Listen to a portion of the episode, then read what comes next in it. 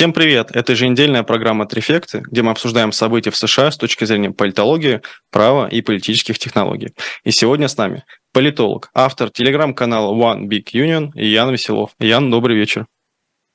Всех приветствую. С нами также юрист и автор телеграм-канала US Legal News Игорь Слабых. Игорь, здравствуйте. Всем привет. И я, руководитель Дубравский консалтинг, автор телеграм-канала Campaign Insider Павел Дубравский. О чем будем говорить сегодня? Я думаю, что сегодня мы обсудим решение Верховного суда о студенческих долгах, давление правительства США на компании Big Tech и решение суда по этому кейсу, правда, федерального, а не верховного. Обяза- обязательно обсудим новости вокруг Илона Маска и вообще компании Twitter, что сейчас с ней происходит, э, как пытается ей ответить Цукерберг. Также мы не упустим слушания в Палате представителей по решению и какие у него последствия. Да, мы, э, спасибо, Павел, мы на одной из прошлых программ говорили про программу прощения долгов студенческих, ну, частичного прощения, и, собственно говоря, э, у нас шесть республиканских штатов и два физических лица с этой программой не согласились, оспорили эту программу в суде, и вот э, на, на получается, что позапрошлой неделе, в самом конце э, своей, своей сессии, Верховный суд принял решение, что нет, все-таки эта программа не является конституционной, и, по сути дела, ее отменил.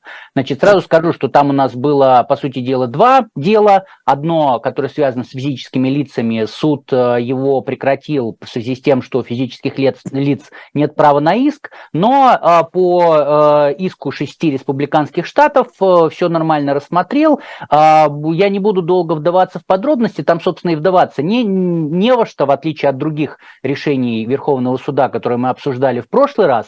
То есть логика там простая. Значит, какой был механизм прощения погашения долгов. А Байден, администрация Байдена использовала так называемый Hero Act, который был принят еще давным-давно и который позволял а, в случае какой-то чрезвычайной ситуации принимать какие-то меры ну, министру образования, секретарю образования. И вот этой вот мерой а, в а, чрезвычайной ситуации в виде ковида было прощение, прощение долгов или там частичное прощение долгов.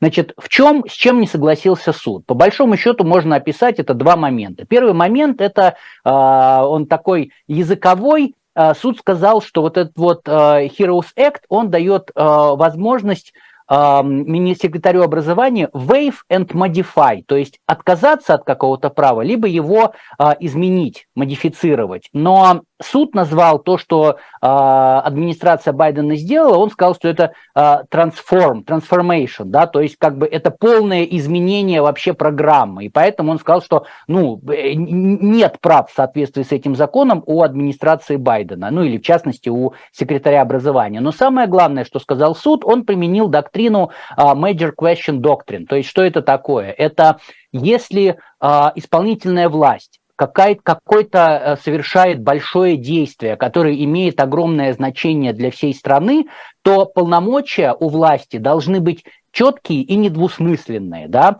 Напомню, что э, полномочия у федеральной власти, основные полномочия, они все-таки у Конгресса, не у президента. И, соответственно, если президент решил простить долги, то должно быть какое-то полномочие, которое вот однозначно ему это право дает. Суд сказал, что такого полномочия нету, а вот при таких обстоятельствах у президента это не конституционно президенту, по сути дела, действовать в превышении своих полномочий. Ну и поэтому, э, собственно говоря, отменил э, отменил вот это вот э, распоряжение секретаря образования, и все, как бы на этом программа прощения долгов закончена.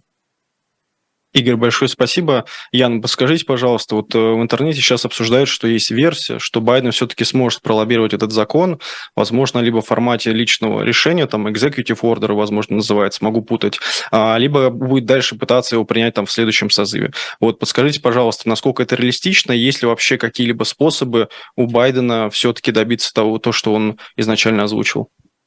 Да, спасибо. Я вообще напомню, что в августе еще прошлого года Байден объявил вот об этом списании. Всего оно должно было затронуть 43 миллиона человек.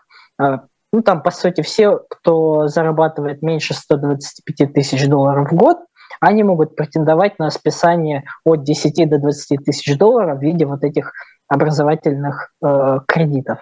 И сейчас как бы суд, да, действительно решил, что таких полномочий нет, хотя мне лично кажется, что э, причины довольно странные, потому что, во-первых, ну, действительно, суд э, привязался к вот этой фразе про э, изменять и списывать.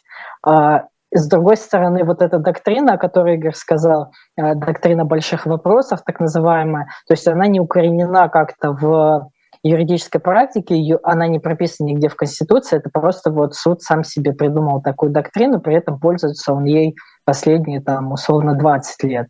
То есть э, это не то, что как бы существует на протяжении всей истории США именно в процессе рассмотрения дел. И там еще были э, ну, критика такого чисто формального характера. Вот Игорь сказал, что один иск э, отклонили, потому что там два человека сказали, что они не успели оставить какой-то комментарий на правительственных сайтах и попросить, э, чтобы им побольше списали долгов. Поэтому как бы нужно э, всех лишить возможности списания долгов. А, а второй иск подали э, республиканские штаты – но проблема в том, что у них, по сути, тоже нет вот этого стендинга, то есть они не понесли никакого урона. А, речь шла о том, что агентство по сборам студенческих кредитов в штате Миссури, а, оно вроде как потеряет миллион долларов в год от этого решения. Правда, по подсчетам самой этой компании их прибыль только выросла бы за счет новых должников. Но Другая проблема коренится в том, что агентство не подавало иск. То есть можно было бы сказать, что она понесла бы ущерб, но она не подавала иск, а штат подал от ее имени иск, хотя это, в общем-то, не государственная компания, а, частная, то есть не очень понятно, на каком основании. Но, тем не менее, да, суд решил, и как бы решение это уже оспорить нельзя. Администрация Байдена сказала, что сдаваться не собирается, работает над альтернативными возможностями по списанию долгов. А, и пока вот две меры в основном звучат. Во-первых, они хотят ввести новую отсрочку по выплате э, кредитов. То есть э, кредиты нужно платить, но если люди в течение года будут задерживать выплаты, это не будет считаться э, основанием там, для начала какого-то исполнительного дела производства э, и так далее. То есть год они, в принципе, могут, э, им разрешается не платить. Вот. А, во-вторых, они планируют использовать уже другой закон. Не Act 2003 года, а закон о высшем образовании 1965 года, в котором тоже есть положение о том, что министр образования может в определенных случаях э, списывать долги. Но тут проблема в том, что потенциально суд может оспорить э, такое списание, в принципе, на похожих основаниях, что и в этот раз. Ян, большое спасибо. А, я вот, кстати, специально зашел в один из комитетов э, Палаты представителей, по-моему, называется Ways and Means. Вот, он, по-моему, в целом там за финансы отвечает, за распоряжение земли, вот всякое такое. И вот из того, что, видимо, его возглавляет республиканец, я точно не проверял, но более чем уверен, что республиканец, потому что они делают анти-Байден пометки, такие дисклеймеры, в чем Джозеф Байден не прав или наврал. И вот у них здесь прям, э, когда я заходил по этому вопросу, посмотреть, ну, может ли все-таки Байден простить э, студенческие долги, что он в целом и его администрация могут сделать. Здесь прям огромный такой баннер в самом начале, что 87% американцев никогда не занимали себе эти студенческие долги. У них сейчас нет 87% американцев. И в целом, мне кажется, что как раз вот республиканцы и вообще вот такой э, правый и истеблишмент, и в целом даже консервативные правые, которые не являются там частью самой этой партии республиканской, они настаивают на том, что э, то, что хочет сделать Байден, это по сути чужими средствами э, как бы, помочь тем людям, которые не, не пережили этот момент. Вернее, пережили этот момент руками тех, кто не пережил этот момент. Вот, и здесь поэтому, наверное, такая большая критика вот со стороны как раз республиканского сообщества. Да, Ян? Я просто хотел бы сказать, что, в общем-то, такой логикой можно против любых социальных выплат выступать, там, допустим, пособие для инвалидов.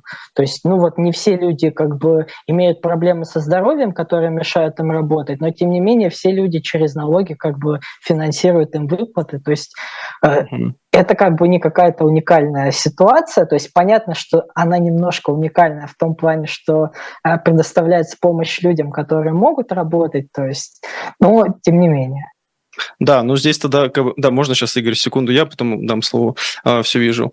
А, тут же вопрос тогда в целом, ну если общественный договор о том, чтобы одна часть населения прощала другой части населения долги по их образованию. Как бы образование не является естественной потребностью. Образование высшее, тем более частное образование, потому что есть community колледжи. Идите в community колледжи, часть из них даже бесплатные, но люди же выбирают, условно, там, а, UCLA, Гарвард, там, не знаю, Джорджа Вашингтона университеты, хотят туда поступить, и потом хотят, чтобы их долги именно оттуда простили. Это первое. А второе, если мы говорим про сравнение социально незащищенных слоев населения, вроде маломобильных, инвалидов и прочих, то здесь же как бы буквально у них нет возможности, то есть они не могут никак реализовать, компенсировать это. Вот, поэтому здесь, наверное, эту мысль вот именно так развил бы. И ключевой вопрос, насколько как бы именно президент э, вот, или даже Конгресс имеют право вообще решать такой вопрос. То есть если на это запрос именно в американском обществе, потому что если бы это было унитарное государство, я бы скорее согласился, что ну это буквально политика там, одного правителя, его партии, и он может делать в принципе все, что угодно.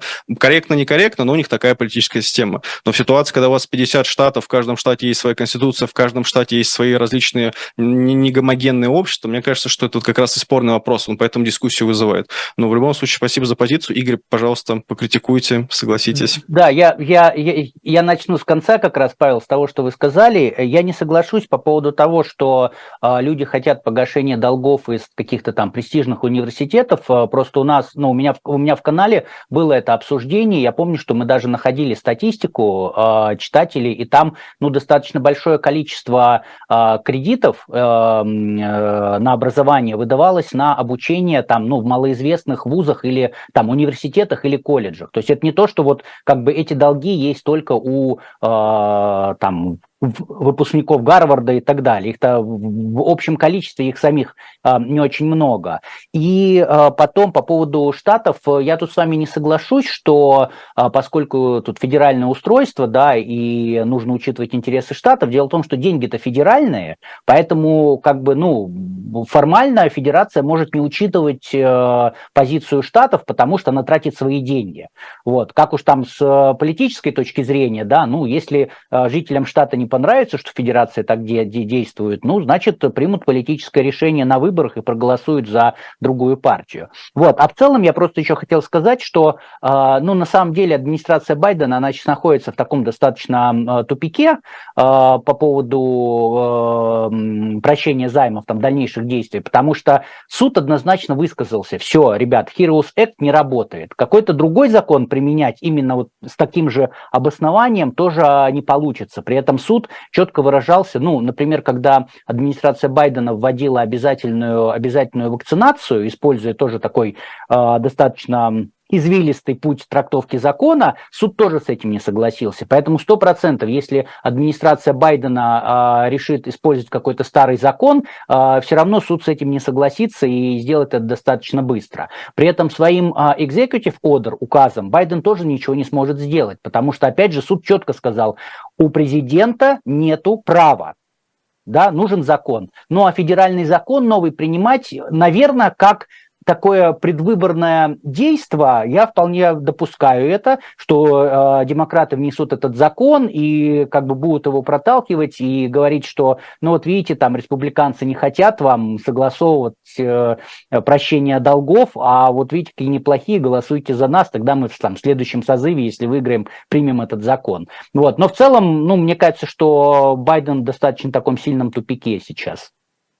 Э, спасибо, Игорь, согласен. Я просто добавлю от себя, что завершая эту тему, что э, не всем, как бы это ни казалось грустным, не нужно высшее образование, абсолютно не всем. Как бы. Но, к сожалению, мы живем в той системе, где есть социальное давление, что оно необходимо. Вот здесь это другой вопрос, как бы даже в какой-то степени культурный, но, естественно, ваша зарплата в США напрямую зависит от того, какой университет вы закончили. Это сто процентов. Это, ну, любой человек, выпускник, даже кто онлайн-курсы закончил, у меня есть онлайн-курс, вот, поэтому при университете Вирджиния, э, то же самое. Вот. А второе, Второе, э, тут просто кратко совсем от себя добавлю, коллеги, можете меня критиковать, но не считаю, что у государства и федерального правительства есть свои собственные деньги. Это деньги налогоплательщиков всегда. Вот, но это моя личная позиция, как бы не экспертная, именно моя личная. Но давайте, наверное, перейдем э, от этой темы к теме того, как правительство вообще у нас общается и коммуницирует с социальными сетями. Ну, мы вообще в целом эту тему часто обсуждали. Мы обсуждали ее во время Twitter Files, как Маск пытался доказать со своими журналистами, расследователями о том, что вот смотрите, там ФБР давило на Twitter, а, была цензура, были теневые баны, алгоритмы работали не так, как они должны были работать при предыдущих руководителей. Нельзя сказать, что Маск там прям все поменял, но хотя бы сейчас более-менее открытую политику в этом плане ведет, но в любом случае к нему тоже очень много вопросов. Также мы с вами обсуждали совсем кратко это слушание Марка Цукерберга в Палате представителей. У него было одно из э, слушаний, где он публично заявил о том, что и в последующих интервью о том, что да, он, к нам приходили представители федеральных органов власти, они требовали модерировать тот или иной контент, начиная с 2016 года, после выборов 2016 года. Ну вот, но сегодня произошел, ну не сегодня, а на прошлой неделе произошел другой э, кейс и суть этого кейса. В 2022 э, году два генеральных прокурора, по-моему, от штата Миссури и Лузианы подали суд по одному из исков, который поступил к ним. Они его подали на имя федерального правительства. Они что сделали? Они обвинили федеральное правительство в том, что то нарушило первую, вторую, третью поправки о свободе слова. По итогу, по-моему, суд признал, что была нарушена только первая поправка о свободе слова, по второй и третьей он сказал, что нарушений никаких не было. А, вот, но при этом сами истцы изначально это как бы в преамбулу своего иска засунули. А, кто такие вот два истца, которые участвовали в этом, деле, в этом деле помимо прокуроров? Это два эпидемиолога, которые публично ставили вопрос эффективности вакцин и того, как работают локдауны у себя в социальных сетях. У одного из них аудитория была 150 тысяч подписчиков в Твиттере, а у второго, у двух у них была общая группа, где было примерно 500 тысяч подписчиков. И после того, как они несколько раз писали о том, что нет как бы научных доказательств, что все население должно быть вакцинировано, то есть это буквально цитата, за которую один из них получил бан сначала в Твиттере, потом на Ютубе и потом на всех остальных социальных площадках. Именно за это его то, что называется деплатформили социальными сетями. И вот э, он э, и еще его коллега, которые как раз часто высказывались на эту тему, подали такой совместный иск, и по итогам этого иска нам как бы стало понятнее, как работает вообще то, что называется digital направление в правительстве Джозефа Байдена. У него есть там две ключевые фигуры. Один, который возглавлял digital направление, то есть ну, интернет, просто работу с интернетом э, во время его избирательной кампании, и потом еще остался на этом посту. А второй, который возглавлял его избирать, э, который возглавлял э, это направление уже, когда тот стал президентом. И вот э, они вдвоем, как только Байден выиграл, буквально через три дня после его назначения, то есть после того, как он прошел процедуру инаугурации и дал клятву о том, что он становится новым президентом США, они сразу начали писать во все социальные сети. Сначала они написали в Твиттер и затребовали у них удалить весь контент, который, вернее, извините, не весь, часть контента, которая стояла под сомнение локдауна. После этого они отправили еще несколько запросов и написали, что, э, уважаемый Твиттер, если вы не будете как бы проводить политику модерации, то тогда у вас могут быть с этим проблемы. Если что, я немножко кратко так утрированно пересказываю, потому что там 150 э, страниц этого материала судебного решения, но в самом судебном э, решении есть не только показания свидетелей и участников, то есть, на, например, одного из э, э, представителей службы ФБР, который всем этим занимался. Ну и также там э, переписка и вообще как все это проходило, как работают внутренние алгоритмы. Ну и в целом было семь, по-моему, ключевых тем, по которым велась то, что называется, не хочу громкое слово использовать, цензура, но, скажем так, премодерация контента или постмодерация контента. А, первое из них касается всего, что касается консервативных ценностей, второе касается критики Джозефа Байдена, третье касается а, критики экономической системы, четвертое – ковида и локдаунов, также все, что касается экономики вот в разрезе Джозефа Байдена, и что самое главное, ключевая тема – это ноутбук а, Хантера Байдена, который всплыл как раз за, по-моему, неделю до выборов, и, как вы помните, большинство СМИ об этой истории не писало, Нью-Йорк Пост сначала написал об этой истории, а потом удалил ее. За что, кстати, через год, э, спустя год он уже извинился за это. Так вот, а, вот эти два человека, которые работали на Джозефа Байдена, в то время выстраивали свои взаимоотношения с социальными сетями, там, Twitter, YouTube, Google, Facebook. Как они работали? Они сначала просили удалить конкретный контент, а, те соглашались, а потом после этого они подписывали с ними соглашение, то, что называется меморандум, о том, что нельзя ни в коем случае нарушать этику касательно, например, темы ковида. Но потом этот меморандум расширялся, и под него уже попадали темы там, в целом критики Джозефа Байдена. Не массово, то есть, ну, вот я когда смотрел этот момент, меня интересовал вопрос, была ли удалена массово критика Джозефа Байдена? Нет, не удалена. Но были конкретные яркие консервативные личности, вроде там Алекса Джонсона, которых потом уже удаляли с этих платформ.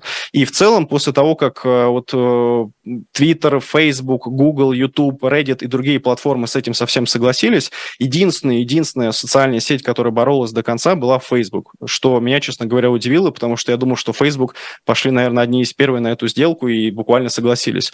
А, из интересного есть прям переписка, где один из представителей вот интернет-направления Байдена из его администрации а, пишет э, представителю Цукерберга и говорит, что смотрите, у вас вот эти посты не удалены.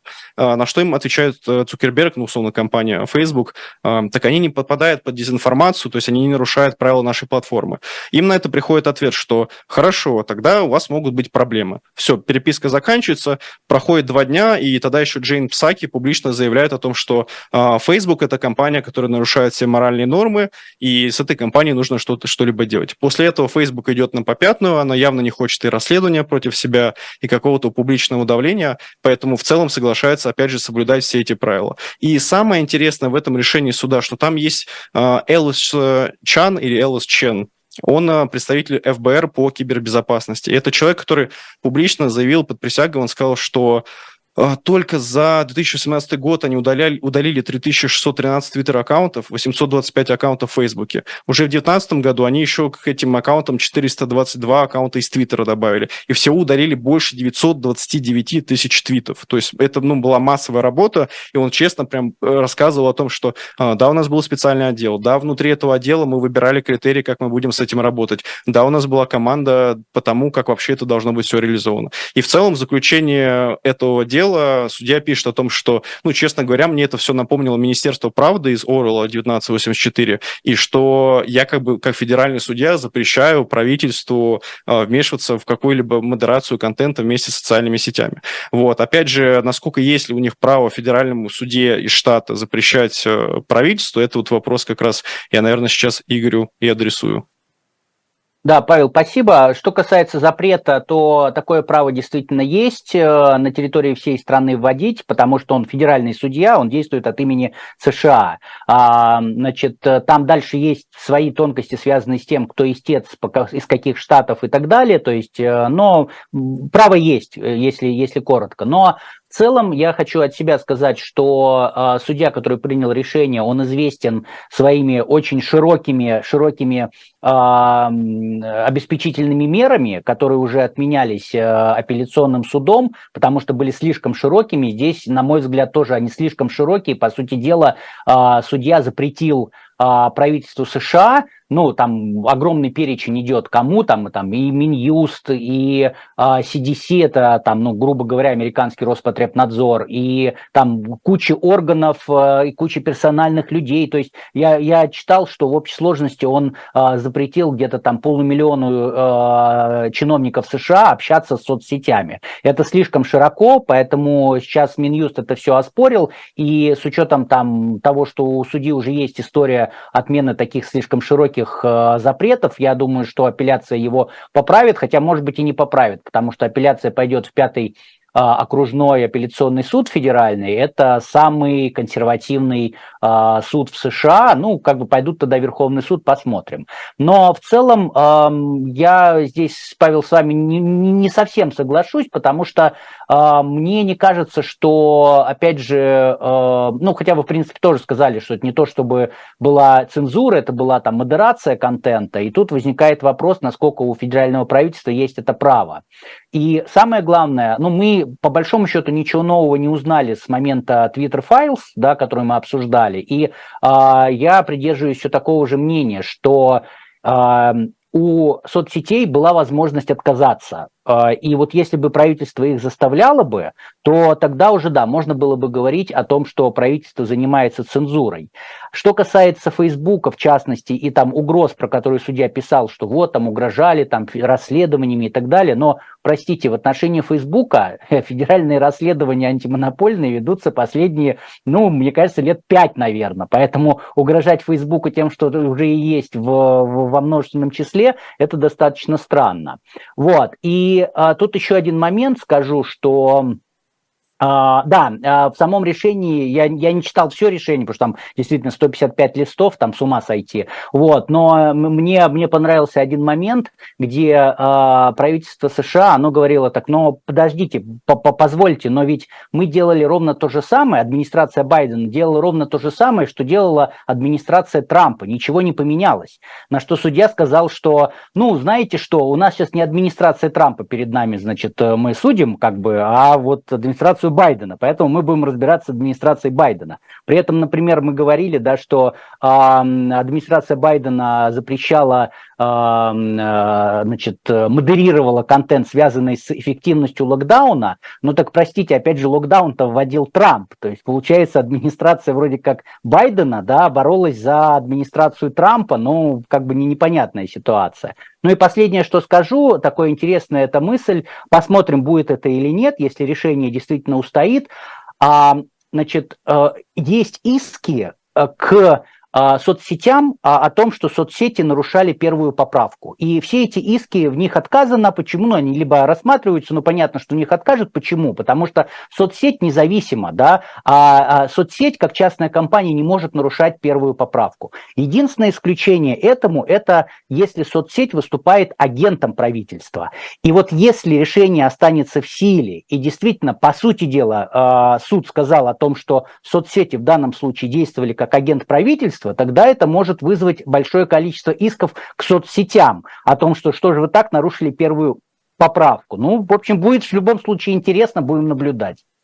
А, спасибо, Игорь. Я здесь только добавлю, что там есть внутри этого иска разделение на кейсы после 2021 года администрации Байдена и 2018 года, и что со стороны правительства даже уже в 2018 году, напомню зрителям, тогда еще Трамп президент, тоже велась эта политика. И в целом, если мы вспомним Твекзит, то есть движение, когда из Твиттера уходили все краснокожие республиканцы, скажем так, назовем их так, то именно как раз на 18 год и даже после 16 как раз вся эта кампания и политика началась. Вот, поэтому она как раз была со стороны, можно сказать, а, продемократических сил и вообще федерального правительства именно по отношению к Дональду Трампу.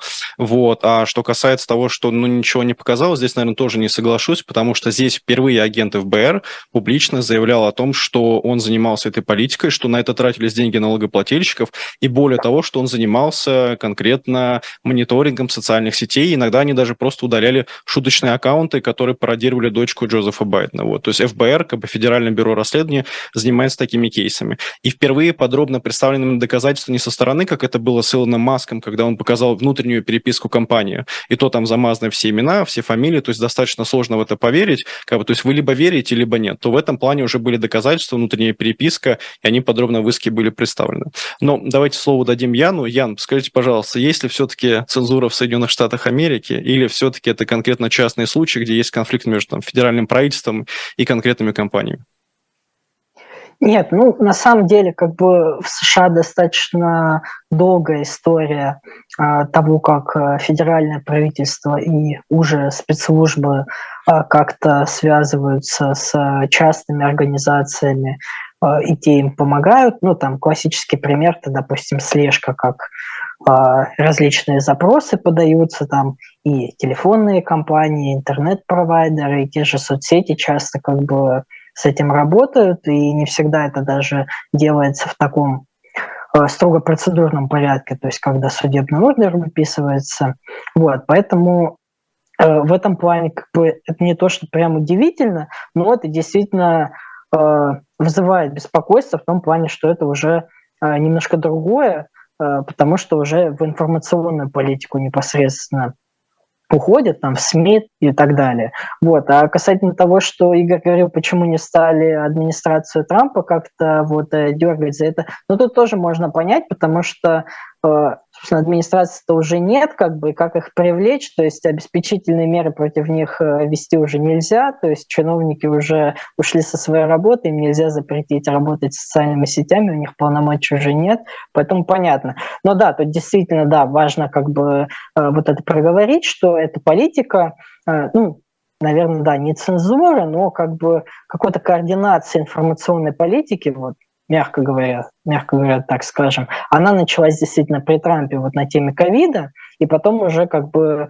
администрация Байдена эту политику унаследовала, и вот вы, как говорите, Павел, даже расширил ее в каких-то моментах.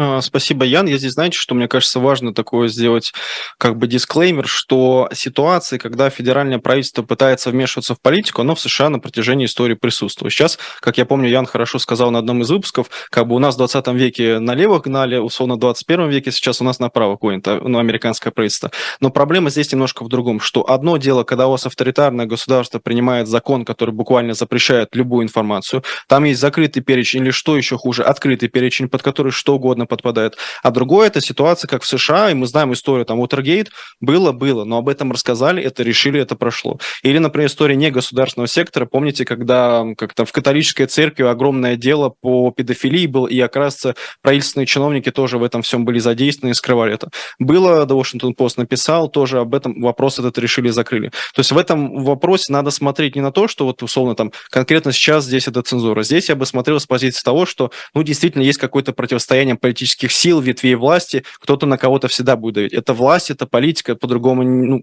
это работа так. Но опять же, мы с вами сейчас сидим и обсуждаем открытый документ, который показывает, как это работает. И вот в этом, наверное, исключительность в Соединенных Штатах Америки, что мы можем спокойно посидеть, обсудить это и посмотреть, что будет через 10 лет. Вот. Да, Игорь, пожалуйста. Да, а я, знаете, сейчас добавлю вот на фоне нашего обсуждения, там интересный момент э, в самом решении, это Минюст поднимал этот вопрос, что ведь у э, правительства тоже есть свобода слова.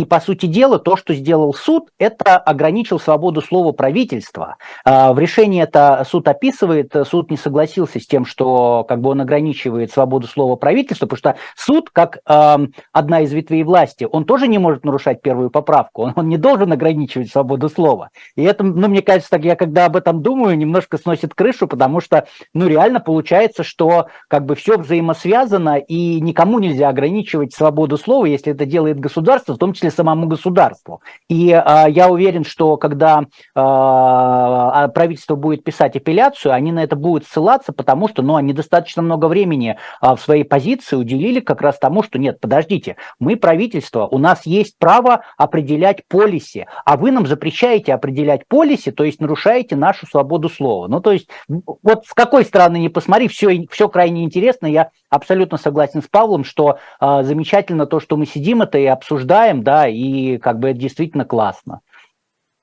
А, спасибо, Игорь. А, коллеги, если вы не против, я предлагаю поменять темы. Маска чуть попозже обсудим, а сейчас импичмент, потому что у нас заголовки, чтобы мы точно успели. Вот. Ян, расскажите, пожалуйста, про Джозефа Байдена, какая ситуация вокруг импичмента и причастна ли Марджори Тейлор Грин вообще к этому как-либо? Да, спасибо.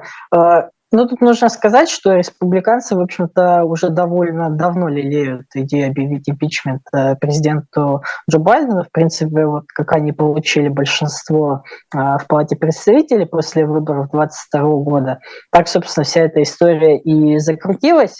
Но в, прош... Э, в конце прошлого месяца в комитеты по национальной безопасности и юридическим делам все-таки внесли законопроекты, об импичменте или статьи об импичменте, э, которые возлагают на президента Байдена ответственность за наплыв нелегальных иммигрантов на южной границе. И аналогичную процедуру импичмента республиканцы тоже хотят инициировать в отношении э, министра внутренних дел Алехандро Маркоса. Ну, чтобы понимать, министр внутренних дел, там секретарь внутренней безопасности. Это человек, который в основном за миграционные э, органы в стране отвечает.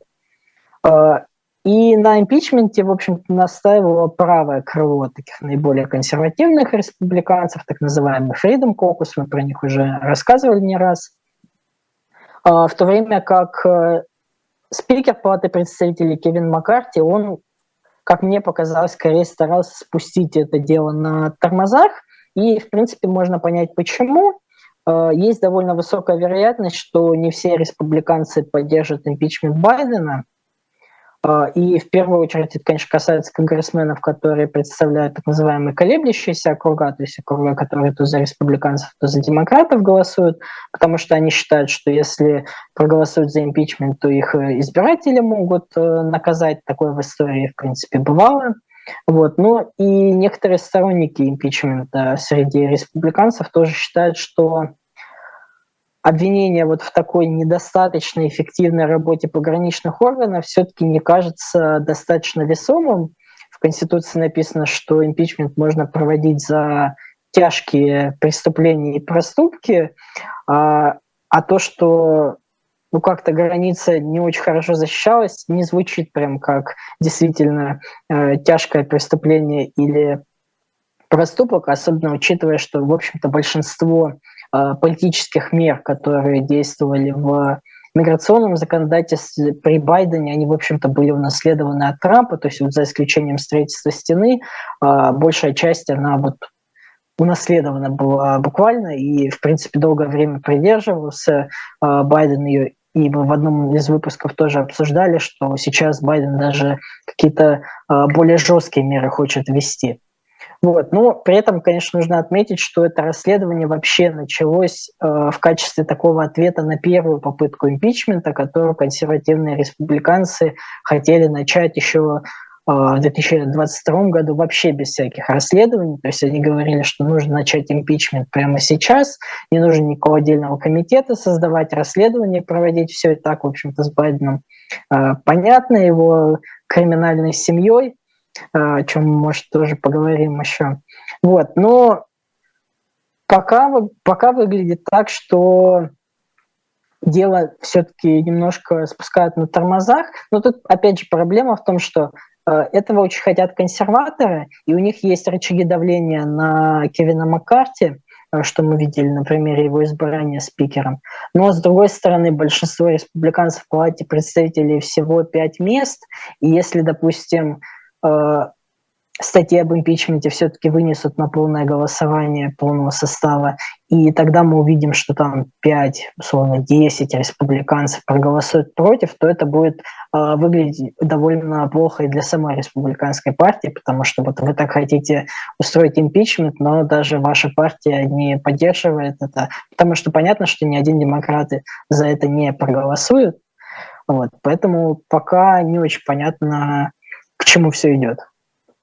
Большое спасибо, Ян. А, Игорь, подскажите, пожалуйста, как вы думаете вообще, насколько реалистична эта ситуация, и все-таки будет ли импичмент э, Джозефу Байдену или нет? Я абсолютно с Яном согласен. Меня вот читатели тоже спрашивали, типа, а почему вы про импичмент не говорите? Да, собственно, не за что, не о чем говорить, потому что Мэджори Тейлор Грин про импичмент говорит с первого дня э, нового Конгресса, и при этом про, в том числе и про импичмент э, Майоркаса, и на самом деле, как бы, ну и все равно и ничего не происходит. Поэтому, ну да, движение идет, но я с Яном согласен, ну, ну, ну не будет голосов просто-напросто, поэтому я думаю, что Маккарти все это приспустит на тормозах, при том, что, ну, на самом деле, как бы достаточно странное основание, и вообще это странно выглядит, потому что э, там в каждом втором выступлении, видно, республиканцы обвиняют Байдена там в торговле влиянием, незаконных сделках сына там и так далее, но тем не менее импичмент будет за нарушение э, иммиграционной политики. И я согласен с Яном, что, собственно, политика-то наследована от, от Трампа, и как бы претензии, да, э, сейчас Байден отменил 40 42 раздел,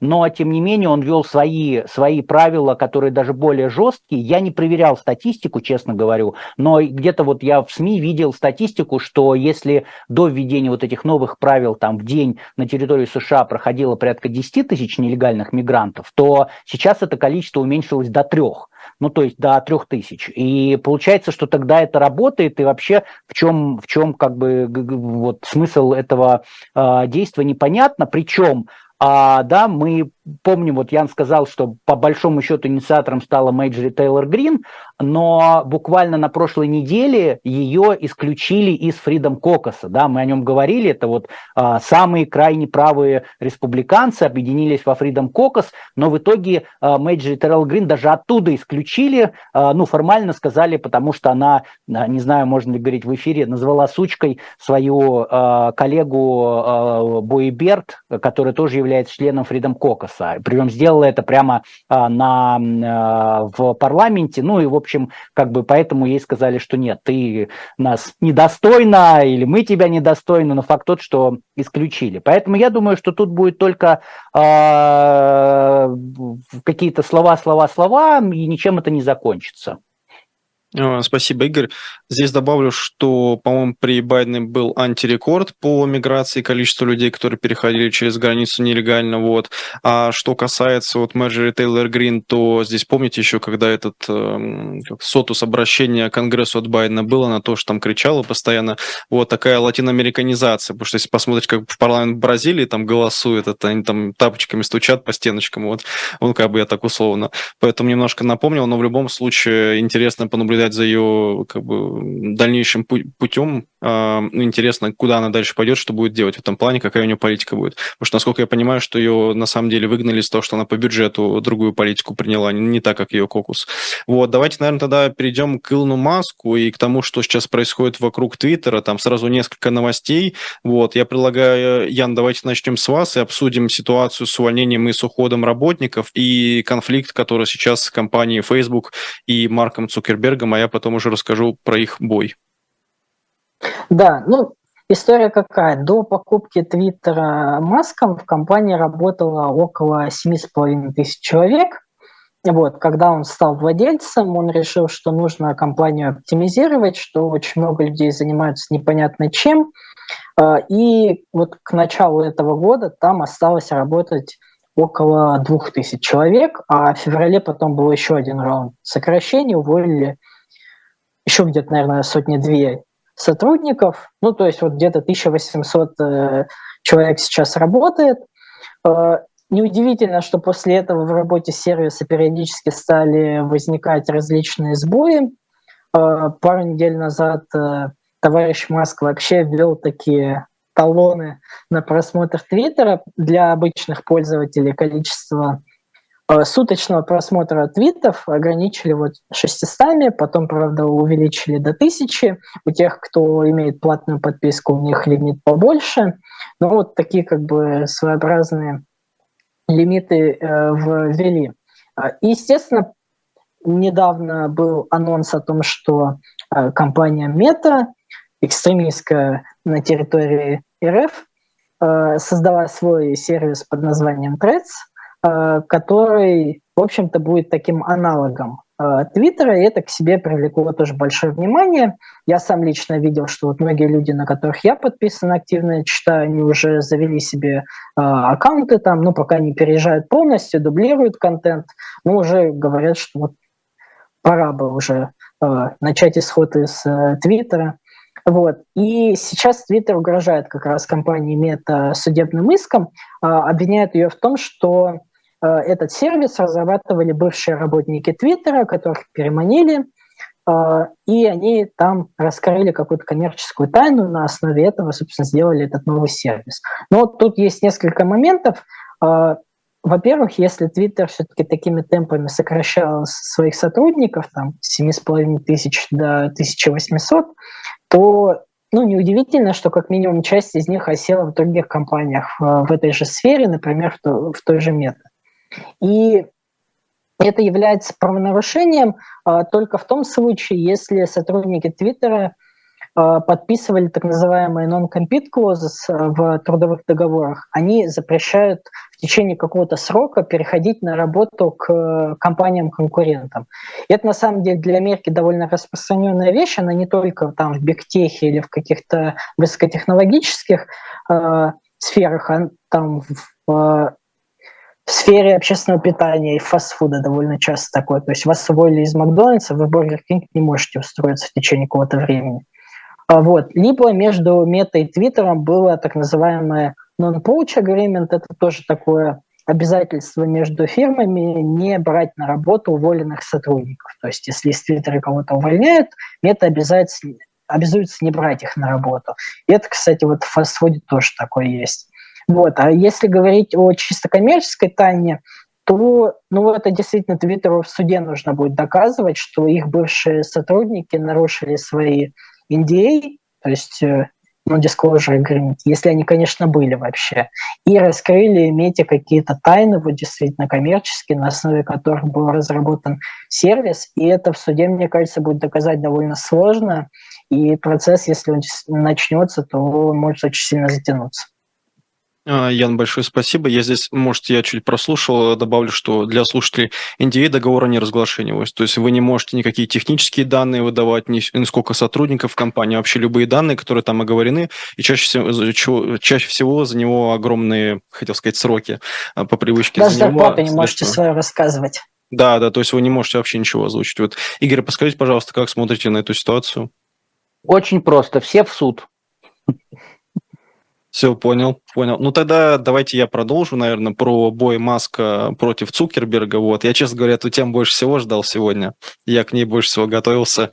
А, и если вкратце, то мы с коллегами до этого обсудили, вот, наверное, озвучим тоже наши прогнозы, кто победит, кто нет. Но бой все более реалистичен, то есть он, скорее всего, произойдет. Глава UFC Дана Вайт уже заявил о том, что он готов организовать этот бой. То есть, скорее всего, он пойдет по правилам ММА. И здесь ключевой вопрос, а, кто победит. Вот, потому что сейчас, если вы сидите в Твиттере, Илон Маск а, ну, скажем так, очень лицеприятно оскорбляет прям Цукерберга, причем, ну, прям ниже пояса. Мне кажется, этого совершенно не красит. Но, видимо, он провоцирует, либо он такой трэш-ток использует. То есть такой, знаете, когда в спорте бойцы друг другу что-то говорят, чтобы с одной стороны это было смешно, а с другой стороны как бы оскорбить надо тоже. Вот. Они пытаются на таком уровне играть. Ну, давайте вот базово просто сравним. У нас а, Цукербергу 39 лет, 169 то его рост, а вес его 70 килограмм. С другой стороны, у нас Маск, это 52 года, ему 187 сантиметров, и у него 90 килограмм его вес в целом. То есть мы видим, что как бы если глобально, то ну, Маск физически антромит антропометрически ну, в разы должен быть сильнее, как минимум он может на дистанции держать своего оппонента. Вот. И мне в этом плане кажется, что э, ключевой вопрос, как бы, кто должен победить. Базово кажется, что, ну, Маск, потому что длинные руки, большой, толстый, взял, ударил, как бы силу вложил, уложил, лег на него, залежал. Бой идет по правилам ММА. Что это значит? Что это будет грэпплинг, то есть борьба, это будет еще боксерка, то есть ударка. Вот. Поэтому здесь важно понять, как бы, а, кто что будет использовать. Но есть одна большая особенность. У Цукерберга, как говорится, две суперспособности. Первая способность – это то, что он получил золотую медаль и серебряную медаль на соревнованиях по БЖЖ, это бразильская джиу-джитсу. А это как раз тот вид единоборства, когда, на который чаще всего приходят маленькие ребята невысокого роста, чтобы уметь как бы бороться против высоких, сильных ребят. И вот в американской школе очень часто как раз есть и рестлинг, и БЖЖ. Туда ходят как раз ребята, которые либо отстают в росте, либо которые маленькие, щупленькие, и за счет этого побеждают. Вот, то есть это буквально такое единоборство про выживание. А у Маска, к сожалению, ничего этого нет. И единственное, что у него есть, это пивное пузо, и как он говорил, что, возможно, он будет пользоваться именно им. Вот, поэтому, если глобально говорить, мне кажется, что, скорее всего, победит Цукерберг, это будет моя ставка, либо первый раунд э, техническим нокаутом, либо как бы то, что называется болевой, либо удушение. Вот, ну, крайний, крайний вариант это второй. Вот, но опять же, вот в комментариях к постам э, Маску заявили о том, что у Цукерберга есть вторая суперспособность, он может превращаться в 9-метровую ящерицу, потому что в интернете есть легенда, что он рептилоид, извините меня за такой низкий юмор, но вот правда.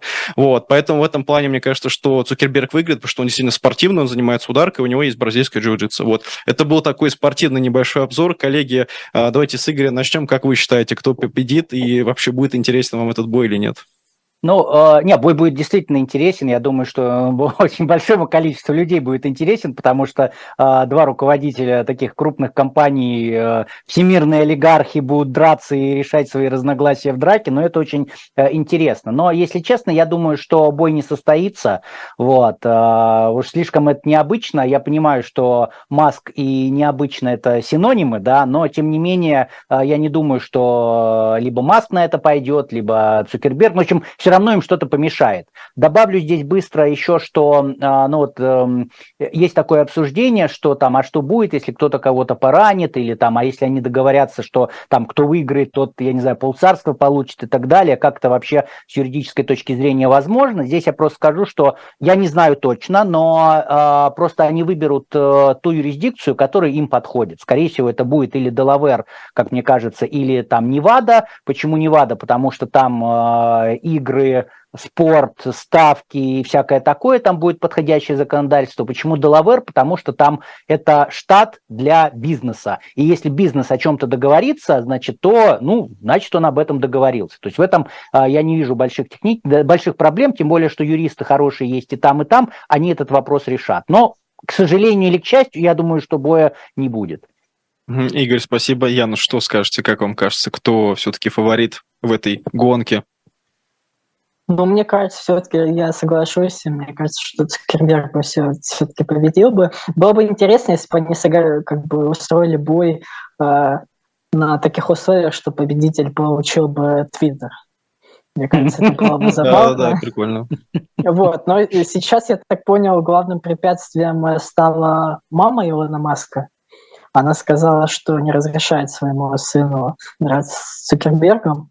Вот, поэтому я тоже сейчас не очень верю, что бой действительно состоится. И был тоже такой забавный мем, когда вот э, тоже картинка, они двое стоят, там перечисляют э, их какие-то э, характеристики и особенности, как вот вы, Павел, перечислили, и там еще были написаны родные планеты, у Маска это, естественно, был Марс, э, а у Цукерберга это был Нибиру, потому что, да, мемы про рептилоидов, как бы без этого, ну, никак. Отлично, хороший мем. Извините. Давайте тогда перейдем, спасибо, Ян, давайте перейдем к теме по слушаниям в Палате представителей по Хантеру Байдену. У нас остается буквально минут, я думаю, совсем кратко. Вот, э, Игорь, расскажите, пожалуйста, мы потом мнениями обменяемся.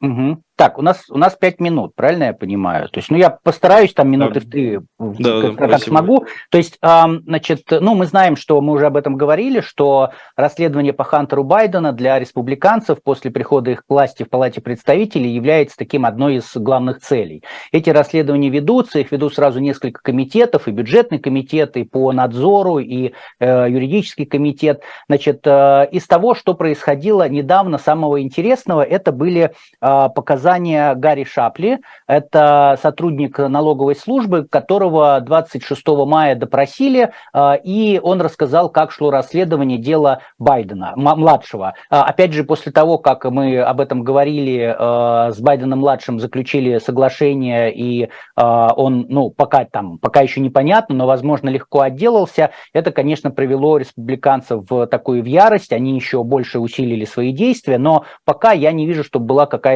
конкретика. Но показания Гарри Шапли, они интересные. То есть, что он сказал, э, я просто прямо вот их, э, там они большие, там порядка 200 страниц, э, из самого интересного. То есть, он сказал, что Минюст препятствовал расследованию, и каким образом это происходило. В частности, были основания произвести обыск в доме Байдена, однако в доме Байдена-старшего, где жил Байден-младший. И все эти основания были связаны как раз с деятельностью младшего. И а, он сказал, что один из сотрудников а, Минюста сказал о том, что нам это никто не разрешит сделать, и так его и не, и не произвели. Но при этом был обыск, такой электронный обыск iCloud а, Хантера, и там были найдены сообщения. В частности, одно из сообщений от 30 июля 2017 года, оно там было прям следующего содержания, оно было отправлено а, китайскому партнеру, и оно, значит, там было такое, что я тут сижу с отцом,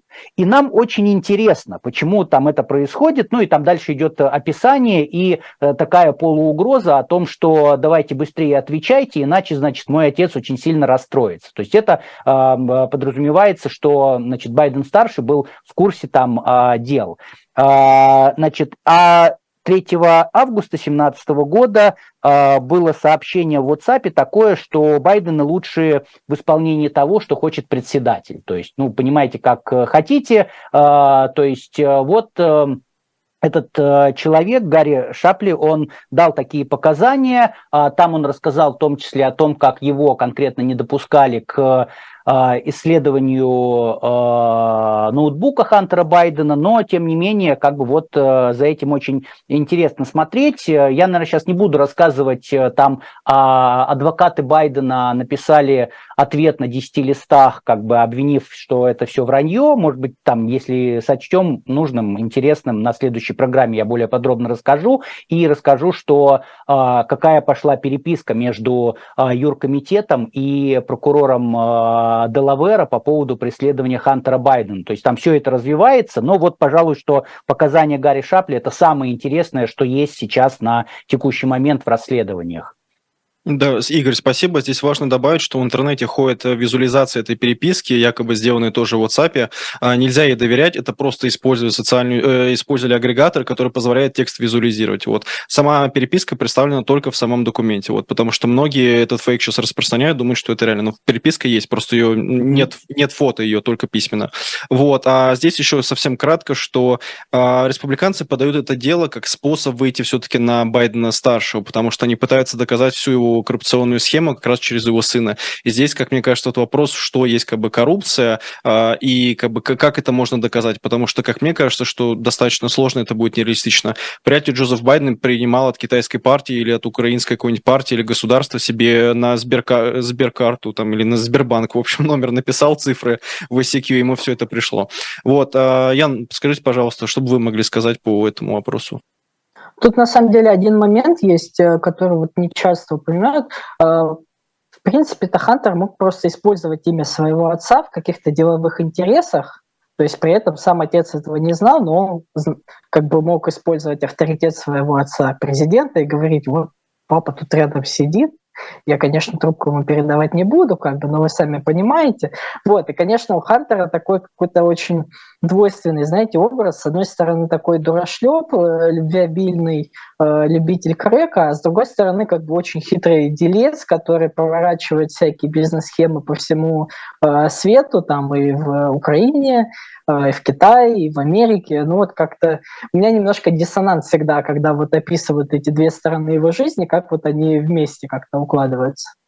Понял, я быстро, Игорь, да, можете, да, да, я скажу, скажу быстро, мгновенно. Э, мы начнем следующую программу обязательно с ответов адвокатов Хантера, потому что это очень интересно. Они как раз объясняют, что произошло и в чем неправы республиканцы.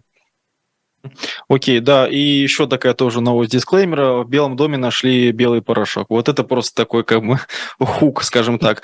А, с вами была программа Трифекта. Обязательно покажите это видео вашим родственникам, вашим детям, вашим друзьям. Обязательно подсадите всех, потому что нам нужно, чтобы минимум 20 тысяч просмотров было. Поставьте лайк этому видео и оставьте положительный комментарий. Желательно про всех, написав про каждого из ведущих, э, как сильно вы его любите. Вот, с вами были Слабых, Веселов, Дубравский. Это были Трифекты. Всем пока.